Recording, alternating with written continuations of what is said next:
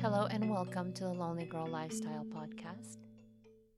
My name is Gabby, and today's episode is all about the spring equinox or Ostara, or however you call it. Today is March 30th, 2023, and as I said, it marks the spring equinox. The day and night are equal, so we have a very beautiful balance today.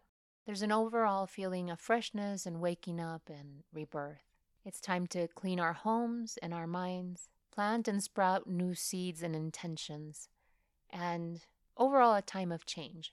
The sun will be ruling the next six months, so there's a very yang or male energy, more of an intense energy that will be ruling the next six months. And this energy can flow through us and help us create from our own ideas and hopes and wishes and intentions. Here are some ways that people celebrate the spring equinox. You can take a walk outside with special emphasis of listening to birds or noticing all the new sprouts. Decorate with more color, spring colors. Bring in some flowers if you have them. I don't have any yet, so we don't have flowers yet. Open up the windows and get fresh air in the house. Start gardening. Start to sprout some seeds for when so when the weather is ideal, you can put your plants outside, but you already have a head start. And just overall cherish and be grateful of new life around you and rebirth, freshness, and awakening of nature. And sit down and contemplate what that means to you and how it makes you feel. I think that's the spirit of connection of spring. It's the spirit that spring brings to us. Here are some things that are associated with the spring equinox. The sun sign Aries.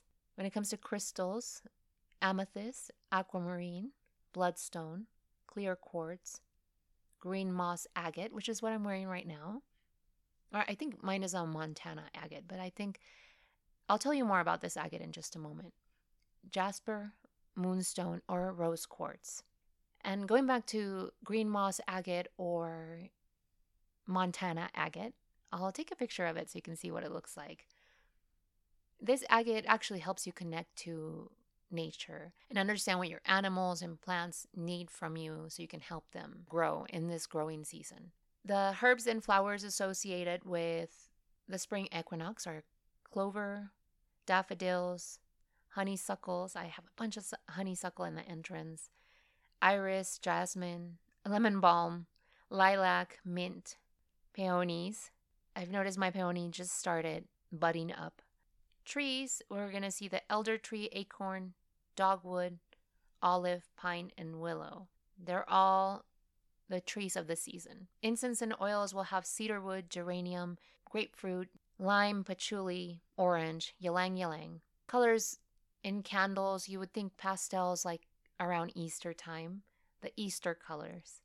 Baby, sweetness, rebirth colors robin's egg blue, pale pink, yellow, and actually green because everything's turning green. So the main color of the season is green. And after I'm done with this, I'm going to go over the Chinese medicine's meanings and associations um, because I have a really cool book. So we'll go over that in just a minute. Animals associated with the spring equinox are butterflies, chicks, little rabbits, and robins and lambs. Again, this is a celebration of the day equaling the night, a major celebration of renewal and rebirth, and the fertility of spring. So, this is coming from the book Staying Healthy with the Seasons by Elson Haas. I'll link this book on the show notes. I think it's a really old book, but I'll try and link something about it in the show notes. I'm sure you can find a thrifted version. That's where I found mine. So I'm going over the major associations that Chinese medicine. It kind of explains Chinese medicine just for an everyday person and how it's associated, what parts of the body are associated and maybe susceptible to fall into imbalance at this time of the year.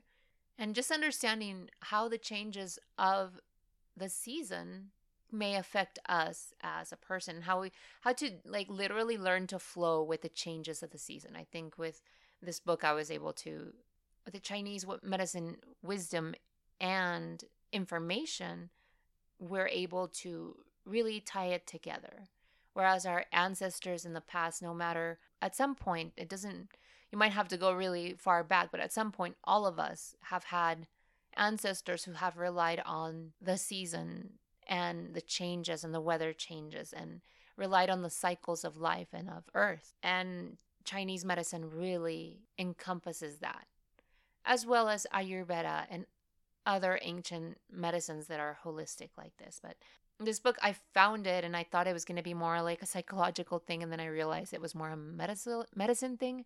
But it goes hand in hand with what Kristen kind of told us about acupuncture and Chinese medicine that she knows because she is an actual acupuncturist who studied this for real. And if you haven't heard that interview, it was the previous episode, and I'll link it on the show notes so you can listen to it. Let's start with the element. Spring is associated with the wood element, the color green.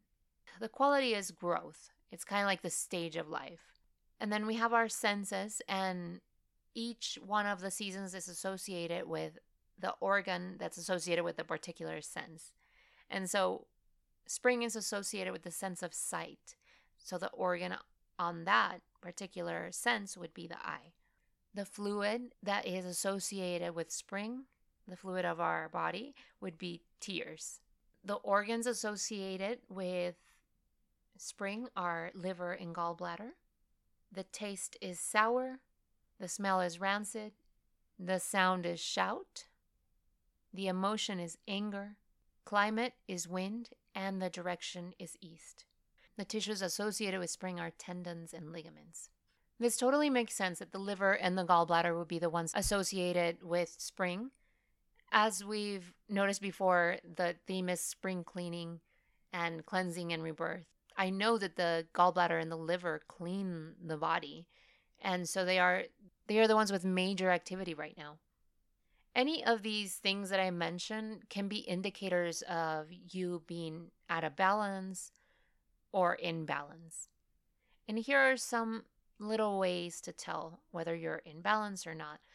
Just a disclaimer this is not for you to diagnose yourself, but if you do, do think that maybe you have an imbalance, this might be a helpful thing for you to talk to a doctor about. A doctor that you trust and listens to you, hopefully. Okay, when you're in balance, you tend to do like these kind of activities. Beginnings, you cleanse the body, so you you focus on cleansing your body, which is can be done by either diet or or fasting. And also you if you think about it when you're in winter, you might be more lenient to skip a shower a day, but in spring it's kind of more like oh i need that shower to help me feel refreshed like just like everything else. Exercise and gardening greens sprouts creativity and enthusiasm. All of these things are associated with you being in balance in spring. If you're not in balance you can notice it also in your in your mood and in your actions you'll be up to the same old stuff there's an emphasis on excess, congestion, there's laziness, there's weeds all over your house, maybe uh, abuse of substance and abuse of substance and overeating. So, as you can see, this is a very important day to celebrate. The spring equinox really brings forth this spirit of rebirth and refreshness and I really do get excited to see all the different birds. We usually get hawks, ducks, and other varieties of beautiful birds. Oh, and geese. Really loud, huge geese that fly really low. There's a little bit of a creek in the neighborhood, so so they fly low so they can land and and go into their little habitat. Here's the intention I'm going to leave you with. I allow myself to flow with the ever changing seasons of life.